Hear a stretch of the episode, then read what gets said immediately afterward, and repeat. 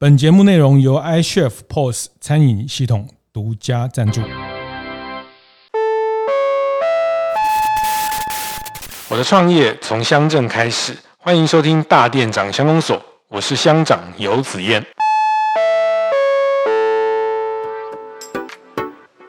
到这是个海洋城市哈，那我们第一集出场的当然只有代表性的人物哈，是我们海王子哈，那个向船长哈是。虽然我们经常下雨，可是基隆人的温暖的热度可以蒸发雨水，嗯，所以我们不怕雨。基隆的夕照是八景，嗯，那海上那个一群像金色鳞片的亮光，还有船的马达声，叭叭叭叭叭。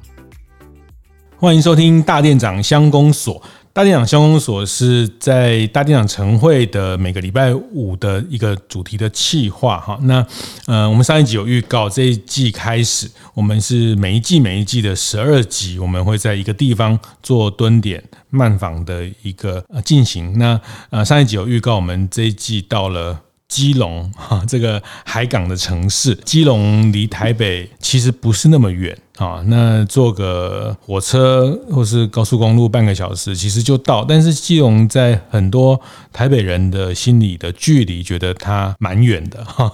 那这个也也是特别用基隆来选定它在这几年。呃，我自己因为我自己住汐止，然后我很喜欢周末就跟跟老婆来基隆吃早餐，或者来基隆喝咖啡哈。所以我这呃三四年其实呃很常来基隆。其实我我也会看到。在基隆这段时间的很多蜕变哈，那呃也是我们在这一季想要一个一个的去介绍这个城市很多在地创业者、归乡创业者的故事。第一集哈，刚刚讲到这是个海洋城市哈，那我们第一集出场的当然只有代表性的人物哈，是我们。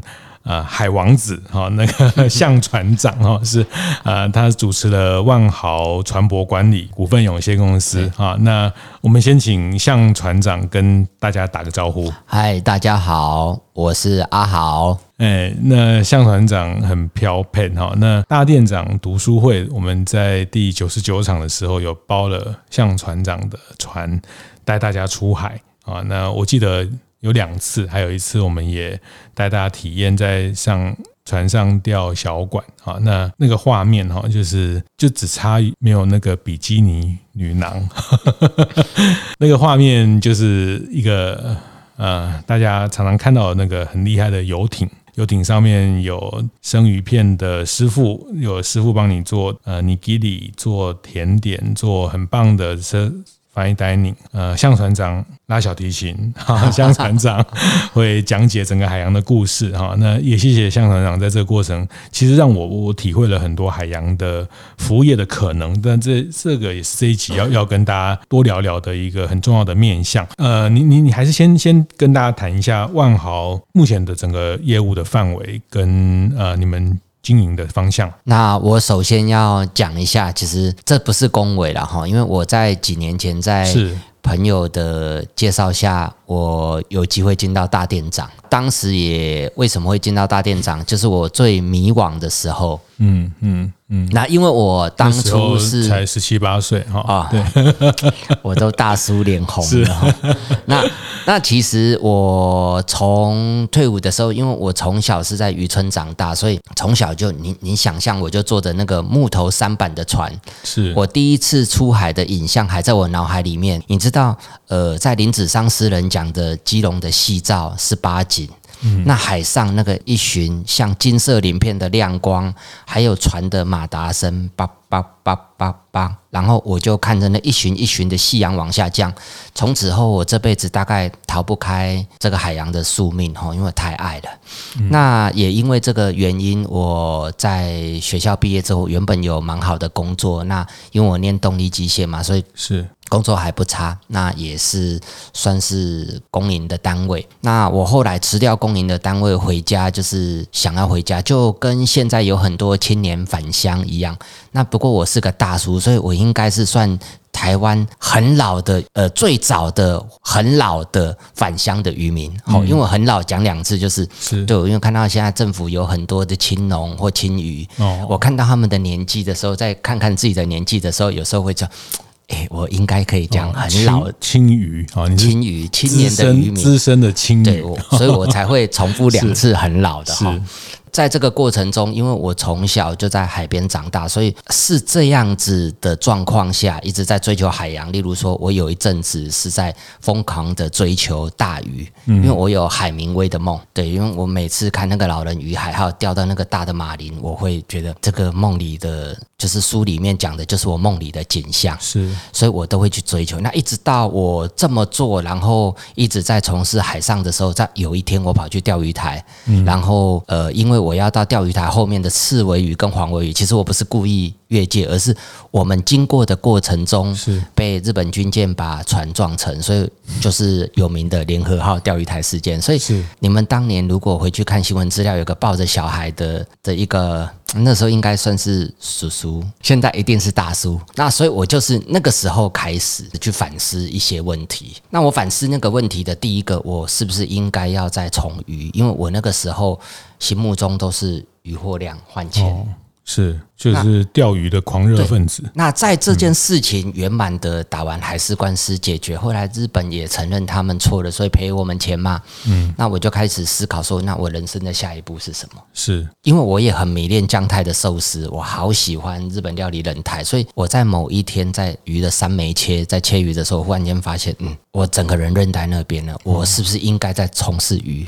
嗯，我想要。我忽然间想起爸爸跟我讲，他说：“啊，好，我知道你爱钓鱼，嗯，好，那我们家很多的叔伯兄弟什么都从事渔业，但是我跟你讲哦，蓝钓鱼，好，我们带鱼回来别再生等，你知道闽南语生等的意思就是糟蹋它啦，然后一样这样讲，所以他我爸爸认为说，我忽然间想起我爸爸跟我讲说，最好的方式就是钓刚刚好，其他养在海里面，嗯，善待它。”所以，我从那一天开始就告诉我自己说：“好，我从今天起我不从鱼了，我不靠鱼的身体换钱。”是。那所以最好的方式是什么？就是转型渔业。嗯，因为当时没有开放游艇，因为那时候很多年前，所以我就买了一艘船，好不容易去经过申请去做转型渔业，就慢慢做做到现在。嗯，那随着随着跟着我的人多了，那船也买越来越多台了。是，那所以我那个时候开始产生无比的焦虑，因为我忽然间在想，这么多条船我不开的话，那我这些船怎么办？是。所以你现在的船队规模大概是？诶、欸，我自己直属的船就是独资的，就是那股东的在外面流落的，嗯，有一点数量，不好意思讲。嗯嗯。对，嗯、所以我，我我呃，那当然，我现在身份也是全国娱乐渔船协会理事长。是那跟我不相关的船有三百多艘，那跟我相关的也快到两个数字了，这样子。嗯、所以我有一些船长及一些水手伙伴跟着我一起工作。是是是，真的是。那所以我在当下当时就认为说，好，那我要从事转型。那所谓的转型，约就是说，因为在民国二十八十二年，政府立法去吸，因为沿海的资源耗竭，所以政府希望。渔民转型可以用所谓的观光渔业，就是带你去看沿海的风景，是，然后带你钓一点点，刚刚好，那多的养在海里面。那所以呢，我我们就是从这个时候做起，然后就开始带客人去海钓。哦，是是，你刚刚讲你直属的四条游艇嘛，哈，那一一一艘造价大概都是四四五千万，大的。要啦，小的大概平均大概在两千左右，对，因为我们的规格会用的比别人好一点。嗯嗯嗯嗯，所以光你自己直属的团队，大概就投投入，其实成本是蛮高的。对啊，因为其他的船是这样子，我的其他在外面的船是因为我有些船长长大了，长大了不可能永远帮老板耕田，是，所以我会在他担在我公司里面担任船长的过程中，甚至教他怎么写营运计划书，嗯、然后让呃会计小姐告诉他我们公司的账是怎么做，嗯、所以他独立之后，我就会协助他，例如说就是我支持他，那我投入这艘船的某部分股份，那你去经营，那你回来再跟公司跟股东跟公司保障，对内部创业是，嗯，所以我其他的船都是这样来的。然后发展加盟体系，所以你只要看到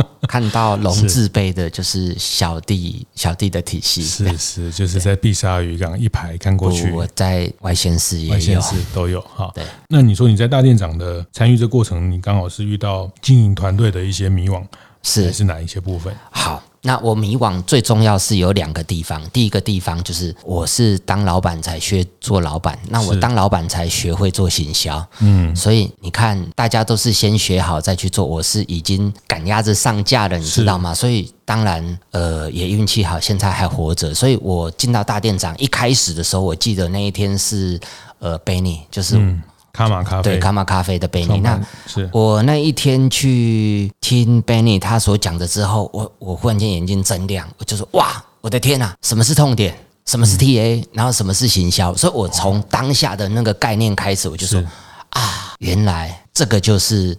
呃，客户的需求就是我们的需要，所以我从当下之后回家就赶快去做笔记。那每次只要子燕兄办活动，我就会开车，然后就默默的坐在底下听。嗯嗯嗯嗯。那我觉得你讲这个就，就这好多年前，我们大概六七年前是啊，六七年前五六年前，陆陆续续在大店长的一百场的读书会里面，那我也透过这个过程认识了向船长。那我自己看到他这几年的转变，呃，我觉得他非常非常难得啦。就是说，第一个你，你你是学。动力机械，你自己就是船长啊？那呃，这有点像我们在做服务业里面，他就是呃，我常讲服务业有职人的角色，就是你会开船，你会做面包，你会剪头发，这个职人的角色。那另外一就是你要有经营者的观点，你要有经营的能力啊。那有时候这两个角色，他的应该是说这两个角色要学的东西本来就不一样。好，那我会常分享，就是前面几有一集我也讲过，就是职人我们要用放大镜去看一件事情。啊，我们要比如在在船上，向船长跟我分享，他们要确保船上的很多安全的问题，很多这个紧急救援的细节，这个这个其实都是非常呃，这个 SOP 一定要很严密，然后要很多东西要反复的确认才能出海。那他带着放大镜去看这些环节，但你进入到经营的时候，你可能要戴望远镜，你要看到这个市场的蓝海在哪里，你要找哪一群客人去沟通，那提供哪一群客人怎么样对应的服务，这个大概就是在经营上。那呃，我我看到他从职人的角色，从船长角色跨到经营这个，以至于他后面的这。这个很多的呃，你们开发了很多新的客人来做海洋的体验，呃，就是呃，你你讲的这个部分，就是说过去我们讲去坐船出去钓鱼，大部分就是像很多很多阿贝，很多对对对，很多这个呃很资深的玩家哦，很多很 pro 的人，他们出去，可是你发现其实不是只有这样的人需要出海的体验嘛？所以其实我可以说是大店长跟子燕哥是我的贵人，那个灯泡。亮了之后，您知道我做了一件很轰轰烈烈的事，当场回来就开始去盘算我有多少资金，于是我就开始去转型，怎么样把我的产品及服务做差异化。怎么样做差异化？这点很重要。于是我觉得说，好，做游艇让你来钓鱼，嗯，然后我做游艇结合上面的私厨，游艇上面有私厨，有夕阳，有 JBL 的音响，嗯，然后听着音乐，嗯，然后跟你的家人在一起，然后享受这最最好的时光。所以这是。也因为大店长给我的第一个启发，我就是这样做。嗯，好，那所以是这样子。那万豪的由来是又大店长给我的第二个灯泡了。好，那第二个灯泡来的是这样子。呃，我记得我们有一次在聊天的时候，那也有一次在活动的时候，是那呃，我有参加大店长的蛮多蛮多场的那个活动，因为我渐渐经营到后面的时候，我发现。人才是一个很重要的问题。嗯，那除了人才，还有一件事就是传承。哦，因为我已经是大叔了嘛。那。我我常在盘点，说我还可以做多久？如果我今天今天还是我一个人用最最原本的方式，嗯，然后带着我每一艘船啊去管理。有一天如果我不在这个位置上怎么办？嗯，那我记得我们当时不是在会上，是我们大家私底下坐下来吃饭聊天的时候，子燕哥有跟我分享。某个健身唐小姐的故事哦，对，然后又加上我们去看了几位创业者，包括我的学长阿莫蛋糕嘛，嗯，这企业做太久，就永远只有你一个人，没有传承，是。一切都没用，嗯，所以我从大店长的活动里面，我得到四个最重要的体悟：第一个，你无论如何，企业在做的时候，一定要做到合法，那让合法的公司有遵法的成本；第二件事情。你财务无论如何要做得干净，而且要遵法。第三件事情，在这个过程中，你遵法了，你就好好培养你的团队。第四件事情，在培养团队过程中，因为你财务透明，然后缴了合法的利润之后，你才可以好好的呃把报表做出来，去善待你的股东。对，所以这样子的话，第一个我在这个船公司里面的角色就会变成说。呃，会有人来负担了这个船以后的管理，嗯，然后负担传承，因为我只有个儿子嘛，我也不可能，我也不是那一种就把我那么多条船丢给我儿子去管理的人，是，是而是我需要专业的团队。那专业的团队的培养，就是也不是说我今天忽然间我找到一个船长进来，这个船长他就可以做，所以。我第二个灯泡也是因为参加大店长的活动之后，我才呃，我要怎么样把我的团队带上来？嗯、那当我团队带上来的时候，我才有可能以后才有机会退休，而且才有可能会把我前面二十年的努力好好的传承下去。是是，这个刚向团长就是分享他这个过程，从品牌定位到团队的建立哈，那。嗯，我觉得非常难得哈，就是说这个大家听起来可能会觉得，对啊，这本来就应该做啊哈，但是 但是你要回头去看，或你要去呃想象，在渔业的渔船管理的这个行业里面。过去很多就是师徒制嘛，哈，就是老船长带新船长，那他终其一生，或者说他大概就是这一条船、两条船，他没有办法做成一个品牌，他没有办法建立一个团队，好，那这个，但我觉得在向船长他扭扭扭转了这个事情，这个也是我，呃，我至少在在北台湾，我我没有看到一个船队的管理跟经营，好，那。刚讲到他们的品牌定位，就是说从那个定位改变之后，他可能当然就是这些资深的雕刻、夜钓啊这些，他们有提供这样的服务之外，更多的是很多刚讲的亲子社团，像就我知道，像很多像台大 EMBA 啊，像这个很多这个。企业的活动啊，甚至我们大店长读书会啊，社团的都会来包你们的船，然后在船上有美食，船长会去做导览，然后还拉小提琴，还会呃跟你分享他读尼采的哲学的心得。那我觉得他就是创造了一个新的体验，这个是把台湾的海洋资源可以做一个呃重新的。呃的沟通，然后创造一个很很，因为我们本来就是一个海洋国家，只是我们过去好像就像呃您讲的，我们想到就是怎么样抓到鱼，把鱼卖掉，但是好能去把海洋资源去发挥，其实有很多的方法。那我觉得这几年这个是我自己看到向船长他自己在在地的创业，然后在地的去经营这样的客群，所以这些新的客群包括什么？就是你们这几年因为这样开发出怎么样的新的客群？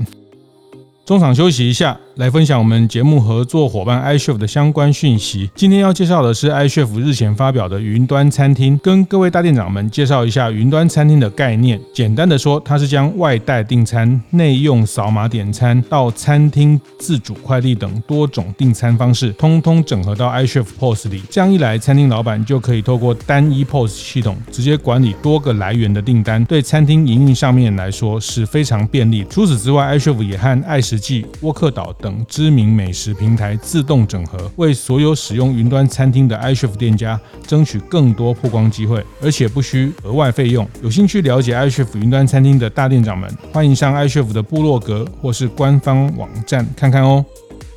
所以这些新的客群包括什么？就是你们这几年因为这样开发出怎么样的新的客群？呃，所以我们新的客群跟以往的差异是真的是蛮大的。一开始的时候，我们还不敢想象说我们居然可以做到这样客单。我记得我有一次在听实验实验兄的节目的时候，忽然间我听到有一句话，其实一个企业应该要合理的涨价。因为涨在涨价的过程中，你才会好好善待你的员工，你才会好好维持你的经营的水准，你才会一直持续的创新，甚至在更新你相关的设备。是，所以子燕兄讲的我都有听进去。谢谢谢谢。所以那也是我其他的灯泡之一。所以所以我在从这些节目之后，其实我每年都编列相关的预算，重新，例如说有些设备重新更新，那每年必须要有新的服务。嗯，那所以我这么做之后，第一个我来的客人真的。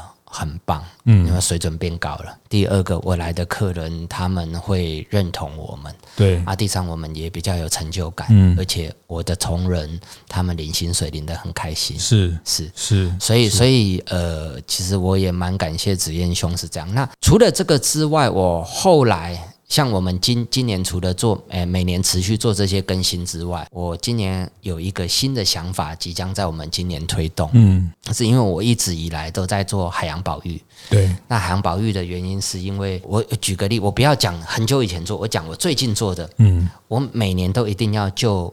就鲸豚，就是你只要在新闻上面看到有鲸豚需要野放的，应该是全台湾唯一一个民间的赞助单位。是我，我就负责把鲸豚带回家。那他们在需要救护及检疫的过程中，我们会派职工进去。嗯，那我我在做这些。那还有做什么？就是做鱼苗放流。因为我在这么多年来一直在消费海洋，所以我跟海大的冉繁华老师，我们一起去，就是拿那个原生的鱼种、原生的鱼种去孵化。那由我们公司的营鱼来赞助这个孵化，那孵化出来的鱼呢，我们就把它放到原生的地方。我们也渐渐发现，像我们在做的标点叫做蓝婆陀雕，现在它原本是快变很少的鱼，现在变很多了，所以这也是我。这几年在做，那当然今这几年因为日本八旗火山来，那有很多火山浮石，让很多渔民什么引擎的交换器会用火山浮石塞起来，所以我也因为这样子跟我的一些朋友及兄长，大家出钱去做那个火山浮石清洁的机器人。所以随着这些动作越做越多的时候，我发现我身上的故事越来越多了，嗯，所以我就决定，我今年要好好的把海洋的种子埋到我的贵宾上，是。怎么样叫海买买海洋的种子？嗯，就是呃，像 CSR 嘛，哈，其实社会企业责任也是一环。那我如果有机会把每个贵宾，因为我我不会倾向说，呃，就真的找企业把海洋呃把 CSR 做出来，然后去做个认证什么，我拿钱不是，嗯，而是我认为认为的社会企业责任是你今天。呃，我我举例好了，我有很多贵宾来海上，那我有时候会很鸡婆的告诉他，哎，你看有废弃渔网，我们把它捞回家。对，或者你看到海洋浮石，或者你看到什么，呃，一个海上漂流的宝特瓶，我们捡起来，那我会专程停下来带他们捞。嗯、那捞完之后，可能在上面导览的时候，就跟他讲一些我们曾经发生过的海洋故事。是。是，那甚至有时候我刚好因为今年的预算有拨到，呃，有所谓的鱼苗放流的时候，我甚至会留一些鱼苗，让我来我这边的贵宾把它放到它该放的岛屿。嗯、那所以，我那些贵宾甚至有一些会打电话回来说：“哎、欸，阿豪，我在海里面养的鱼长大没？”是是。所以，所以哇塞，我我不会跟他讲，是说再来看他，是对，其其实是这样子。但他他对这件事情跟他的生活有连结了，是的，是的。因为过去我们的视线没有在这里，但这件事情您讲的埋下了一个种子，他开始觉得这件事情是跟他。有关系的，其实海洋跟台湾的每个人都有关系，只是过去我们呃的关系单向，就是比较简化，在我们可以吃到很多好的鱼类的身体，但是就是他开始会发现海洋的生态跟我们的生活，就像我们会知道，我们会关心种下一棵树，它过了几年会会改变我们这个环境等等，所以这件事情是大家。你觉得你你带给客人去传达的很重要的一些品牌的理念，嗯、是的，所以呃，我觉得就是有发现我未来的职责，我的职责就是好好的把我从小享受到的海洋，而且把我的海洋的意念，然后来让消费者，就是让我的贵宾可以跟海洋产生个连接，是。以前你不会去关注的议题。你不会去关注说，像我以前刚开始做金屯野放的时候，一年它的搁浅，台湾的搁浅案例，嗯，大约在五六十例。哦、您知道，从一百零八年起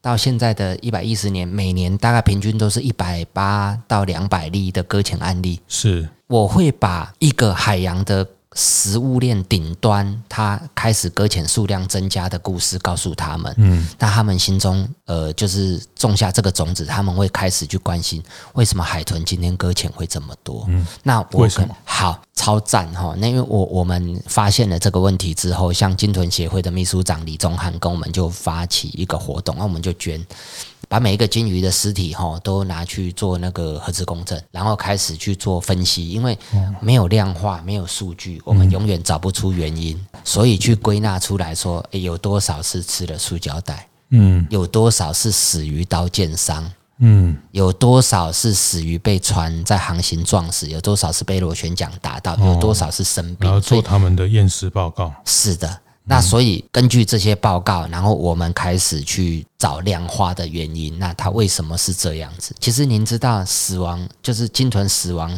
呃的伤害率的前三名，其中有一项叫做刀剑伤，这我很难想象，对不对？一般人很难想象哈。我们在救鲸鱼的时候，曾经有有那个海豚比较小型的海豚，整个尾巴被剁掉，然后丢下去让它不能游泳，活活淹死的，也有那个鼻子鼻头被。菜刀砍断的，所以是雕刻。雕刻没有办法抓到，可能就是他跑去卡到网子上，或者是进到哪个网子，渔民怕他去伤害网子，宁可砍死他，也不要去牺牲掉那个渔网，因为他会绞在网上嘛，所以他就干脆把他弄死。刀剑伤，所以所以这个比例是有二十几趴哎，嗯，所以我我我们。就因为这样子去发现了这些数据，我也开始觉得很恐，也觉得很震撼，所以我我也很想让很多的贵宾知道，说其实海洋跟你是息息相关。如果不借由这个活动让你了解的话，大概也永远没有人知道这件事情。是，像我今天跟子燕兄讲这个，您听了之后有没有很震撼？我其实还蛮蛮觉得，之前你跟我描述过很多你们救援的，有时候其实是很紧急的状况。是。就是在就就像救火一样，刚一个电话来，你就赶快去出动啊！因为这个也是争取他的很重要的关键的救援的时间。但我觉得这个就是，其实你现在做的这些事情，成立船队，你带客人，其实你要分享的是你讲的你小时候海洋带给你的那个感动。你现在希望你的客人可以去感受这样的一种美好吗？是的，没有错。嗯嗯嗯嗯嗯，所以这个也是一个这几年你你也经营出了在这个海洋的服务业的一个蓝海了，我是这样看待哈，就是说，嗯，因为品牌定位的改变，服务内容的改变，然后创造这个价值，那这个过程里面，嗯，我觉得这个真的。讲起来很容易哈，有时候听起来就是一个这样的故事，但是我觉得这个过程应该呃挑战很多哈，就是在这个过程你必须建立一样有这样服务意识团队成员啊，那因为过去就是带大家出去钓鱼，然后平安的回来就好了，但是你现在钓的过程你要给他们好的体验，从上船、从接待、从引导到整个急救等等的这些很。呃，很周全的配套，因为你接触的是呃比较没有上船的经验的这群客人，那其实这很多细节要去，你要建立这个些团队能提供这样的服务体验。过去你大概也很难找到有这样经验的人，然 后就是说，这都你重新去设计的一个行程，或者带大家登岛到龟山岛去看一些台湾原生种的百合花啊，那这个都是一种要重新设计。一些内容，我觉得特别是那个团队啦，就是说你要让大家有这样的服务意识。过去这个行业比较没有人有这样的服务意识，这是我的好奇，就是说这个部分你你怎么样去解决，或者是你这过程你觉得遇到能做到你现在这样的一个把这个感动美好再传递给大家，这过程对你来说最大的挑挑战会是哪些？谢谢子燕兄问到这个问题，这个也是自制的血泪了哈。最早的时候，我也是想说，好，那我就找我那些熟悉认识的渔船的船长，因为早年在台湾的海洋是没有那么多足够的。船长有经验的船长，那有最有经验的船长，一定是来自于渔船，是或者海巡艇，或者是像商船的，因为太大不不不太适合我们了，因为他们分类太细了，所以最最好的途径就是从渔船。也有过请来的船长跟客人在海上对骂，嗯 嗯，你知道，因为在海上船长是无比的权威，尤其在渔船上面带着水手，所以他不允许客人。也不知道什么叫做服务，这样。第一个就是他不允许客人来跟他，对，因为客人要服务的时候要什么需求，他已经习惯了这样子，他是船老大了，对，第二个他告诉你这样是安全，就拜托你一定要服从，如果没有他，嗯。他就很生气，甚至在上面跟客人骂来骂去。那后来我想到，唯一最好的办法是什么？就是重新教起。嗯，所以我现阶段有些船长，他们是呃，我可能就开始跑到台北海院，甚至海洋大学，然后在有些课程上，呃，就是做一些所谓的夜师，然后在夜师的过程中，呃呃，来发掘一些孩子，那提供一些攻读及打工的机会。那这些孩子或者是实习，那他们来实习的过程中，有发现有些孩子真心喜欢我们行业的时候，对，那我们就会给予他薪资。那这个薪资一来的时候，呃，我大概要花三年多培养他成为船长。嗯，比如说他可能要开始去上所谓的呃无线电训啊，好，然后开始去受所谓的轮机训，一步一步往上爬。那我们这种船，因为是载客船，所以船长及长字辈都是需要资历跟时间才能、嗯、才能挂上去。所以，我们不会说，我今天简单的训练你三天，你会了，你就来。像像餐饮，如果我们在前台的服务都做得最好、最扎根了不起，我们来花两三个月甚至半年吧，好不好？我们没有三年半，我们没有干部可以使用，所以我就是借由这些方法。重新从他是学校毕业的孩子或白纸重新训练起，这是我们这一行比较辛苦的啦。嗯，那当然这个过程中也有很多训练到一半离开的，也有很多种种原因，所以我现在留下来的孩子都还蛮优秀的。嗯嗯，好，那所以嗯这么多年了，我终于才渐渐凑齐。这些团队，所以我是花很多年才有办法，超过十年，我花了这么久才有办法凑到现在的团队。是是是，这个这个能力也是很强大哈，就是因为一直在找办法解决，然后可能只能从学校。可能从更早的阶段，因为这个行业的惯性，呃，他没有这样的一种服务的思维啊。那有时候你不是也不是说他错，就是他们在那个时代，他们在那个过程里面被训练出来的，呃，这个船老大的那个性格，有时候其实。你要叫他变成一个服务的角色，确实是蛮难的哦。那那重新的去训练，找到喜欢这样行业的年轻的伙伴加入，所以这十年来，你那陆陆续续培养了很多个船长。是，那我上次有一次听说，听你说这些船长他们独当一面，然后可以买车买房，然后买的车都现在都比你更好，然后你就觉得这个是你的很大的骄傲。呃，对，因为我我举例好了，我我这些船长，因为年轻孩子嘛，有些买车，那有一些在我们这边也生了孩子，结婚，所以我忽然间发现他们车开得好，是我的勋章哎。哦。然后看到他们的孩子来叫叫我阿伯，我抱一抱，给个红包，我觉得哇，好开心哦。嗯。比比。你知道这种开心一定要自己去经历过，你才会了解。也因为看着他们的成长，也是我持续下去的动力啦。是，对，我想说，我一直会想说，说我以后在孩子他们跟着我一起努力了这么久，我应该要更进步、更努力，不然我公司没有经营好，不就是害到他的家庭跟前途了吗？所以我觉得这这也是他们也是激励我前进的一个动力啦，而且是很大部分的动力。嗯、对，就是你就说他们买的车比你好，你觉得这个勋章哦，所以你身上有很多什么兵士啊什么的勋章很多。不不过那是他们应得的啦，因为他们也很努力啦。嗯、是，这我想大家听到这里就就会发现为什么我第一集要第一个想到的人选没有别人哦，就是向船长。嗯，我我觉得他。很代表这个城市的某一种精神哈，我也呃，就我们没有很常碰面，但是每次碰面都觉得就聊了很多，就是。呃，很很很快的就可以聊到我们这几年在在分享的事情哈。那我觉得向团长他在这个行业小在小至于说在这个行业里面他逆转了一行业的可能性。那这件事情呃也让台湾的海洋资源用另外一种方式被开发。我觉得这个是非常棒的，也让大家嗯、真的我们我们本来就是个海洋国家，我们对海洋的认识嗯、可能。过去很长时间的戒严，或是我们就会被告诫到海边是危险的。那这个这个出海，就是好像想到跟海边有关的，就是跟走私有关，跟这个 这个危险有关，就是我们很难的去享受那个美好，以至于我们没有那个美好的经验，觉得产生错误的认知或是一些刻板的印象。那我觉得。整个服务业发展到这边，确实这一块向团长确实看到了一个很棒的市场机会。但另一部分，其实我我也在看到向团长这几年整个海洋生态圈的动员跟投入。刚刚包括他讲的，我也是今天才知道，你也是渔船。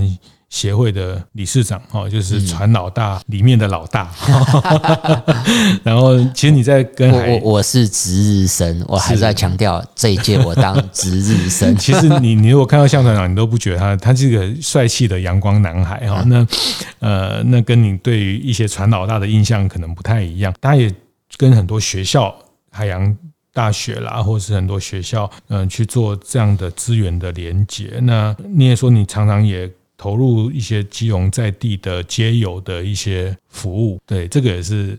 但你你很少跟外面讲这些事情，但是你你常常也带着小孩去做这些事情。我们会称他路行者，路行者。对，我在，因为他还在找到回家的路，或许因为他心里有那一个关，他没有办法走过去。那我会做，也是我的一些兄长他们长期有在做啦。那我也是偶然间在他们邀请之下，我去参加。是，那可能是运气很好。我第一次参加的时候，给我两个大震撼。从此后，我更坚信不疑，跟着他们一起去做这些事情。那当然，我也有更多的人生的体悟。嗯，因为我们船长这个行业其实本身是很刚硬的，而且船长为了海上船舶安全，我们下的命令，所有的人要认为是圣旨。嗯，因为他是我的手脚，我不能手脚跟大脑不协调。哦，嗯，所以我们。久了会养成霸道的习惯，嗯嗯，那霸道那个，所以有时候那个声音很大，就是因为海风很大，他们不是有时候不见得心不好。是，那我去参加的两个震撼，第一个是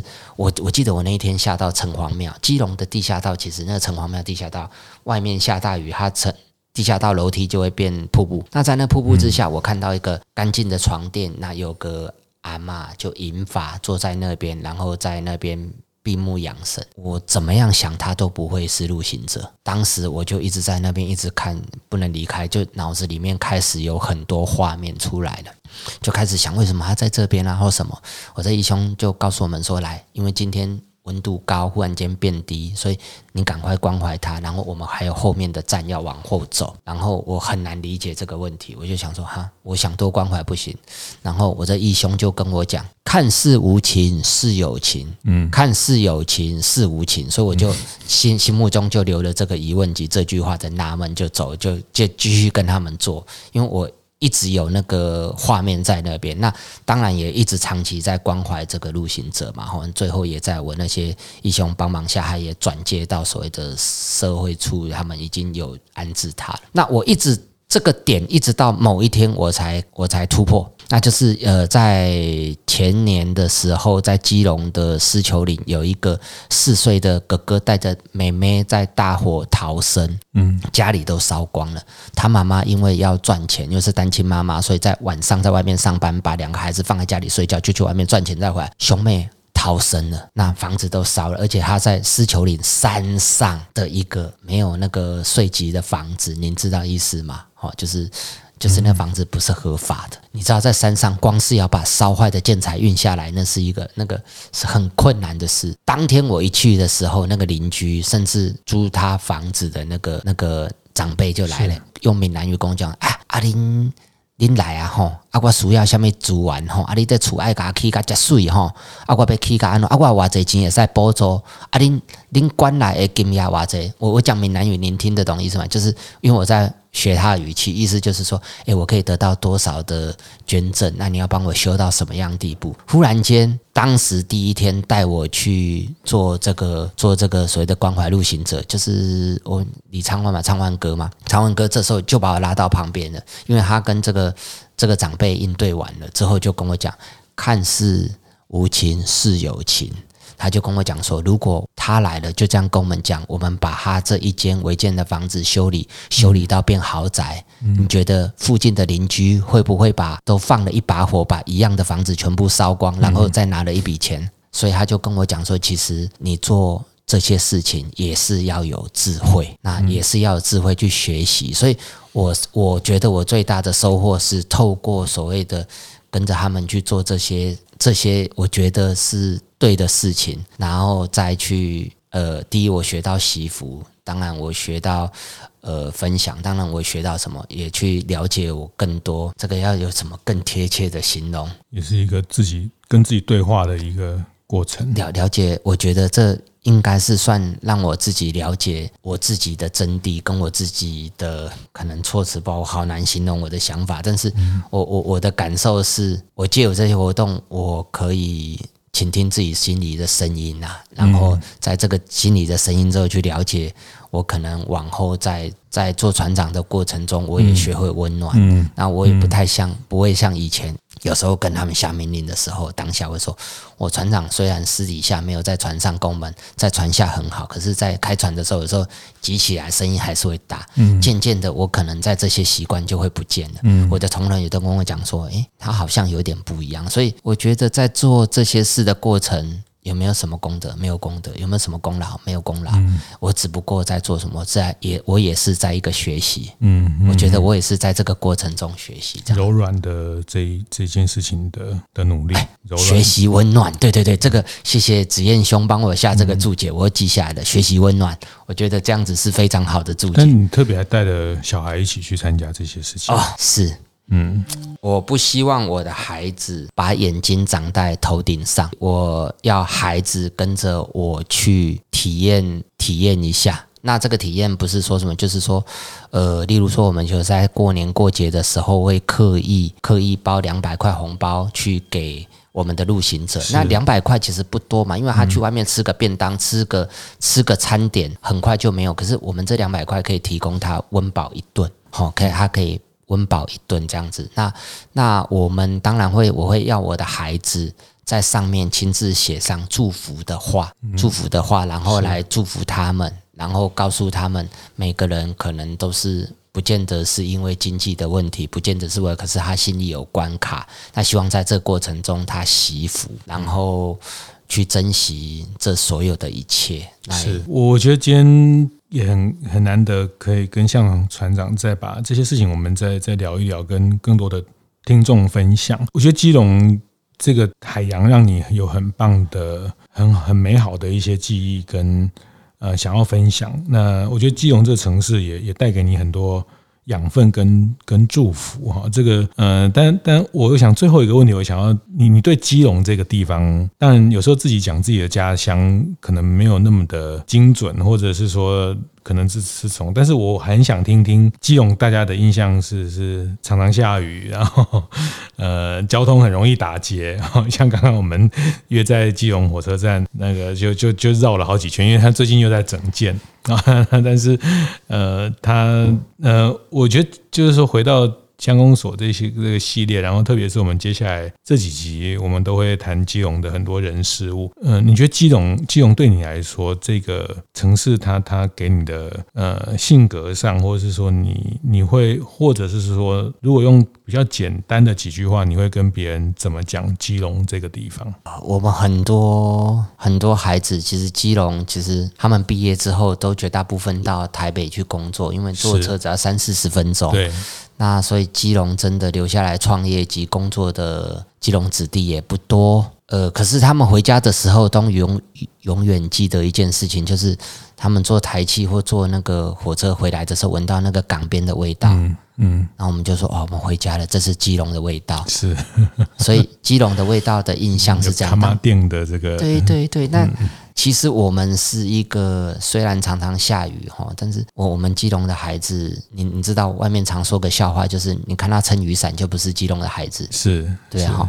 那 那那所以随着这个环境久了，我们就培养出我们基隆在地的性格，嗯，那所以。其实基隆人是这样子的，就是说，因为他在一个多雨，而且人少，而且他绝大部分的工作，例如说从早期呃有所谓的码头文化及什么工作，所以我们我们这里的长辈有蛮多的工作。不是在层面上不是像台北这呃办公室或什么穿的光鲜亮丽。我们很多的长辈有一些是在，例如说在渔港边，他是修着引擎，手是永远是黑的，那脸上可能还会有机油，那可是会呃可能就是说可能有晚上在卖那个鱼的欢辣跳球，所以他你看着他永远是呃可能就是拖鞋，然后围着一条毛巾，可是这是基隆最原本的味道。是，那他们其实虽然说他们是这样，他们的心都很温暖。所以，嗯，你要我形容基隆，虽然我们经常下雨，可是基隆人的